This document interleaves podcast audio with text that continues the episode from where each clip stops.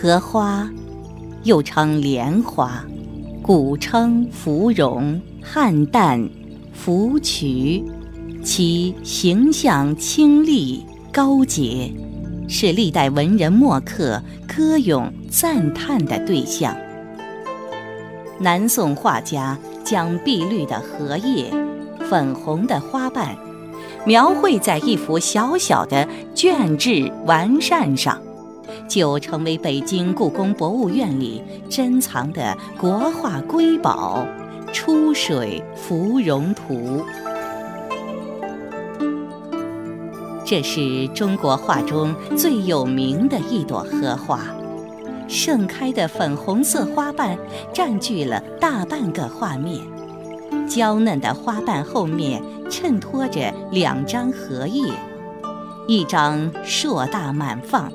一张含羞抱卷，露出淡绿的背面，在墨绿色荷叶的映衬下，粉红色的荷花愈加娇艳夺目。整幅画面流露出一种富丽轻颜的气息，也正与荷花出淤泥而不染，濯清涟而不妖的君子气质相契合。画家用笔清细，肤色柔美。对比现实中的荷花，此画显示出画家极为扎实的工笔绘画功力。荷叶叶脉分明，荷梗饱满呈圆柱形，梗上还稀稀落落点缀着小刺。荷花的花瓣技法类似后世的墨骨法，以粉色打底，在边缘处染上淡淡的红色，花瓣外面的红色稍稍加重，里面的红色略微浅淡。花瓣的红丝脉络，则用细线小心准确地描画出来，每片花瓣的形状、角度。色泽和光感都安排得无懈可击，花瓣绽放，花心部分的莲蓬已然挺立而出，莲蓬周围黄色花蕊环绕，白色的花心在这黄色花柱之上绰绰约约，花光灼灼，使整个花瓣。呈现出一种既轻盈又余润的质感。荷梗、荷叶、花瓣三者的布局，也是画家的心思巧妙之处。三只荷梗交叉挺立，荷叶翻转，花瓣翻飞，正是微风拂来，荷花摇曳生姿之态。而且画家在构图上。运用了留白的笔法，花瓣上面有大片的空白，花与叶，叶与叶，叶与梗之间也留白，整个画面虚实相间，顿时灵动起来。这样一来，画面上虽然只有一朵荷花，两片荷叶。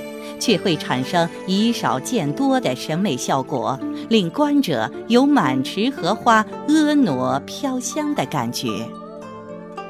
如此精致的工笔小品，出自哪位画家的丹青妙手？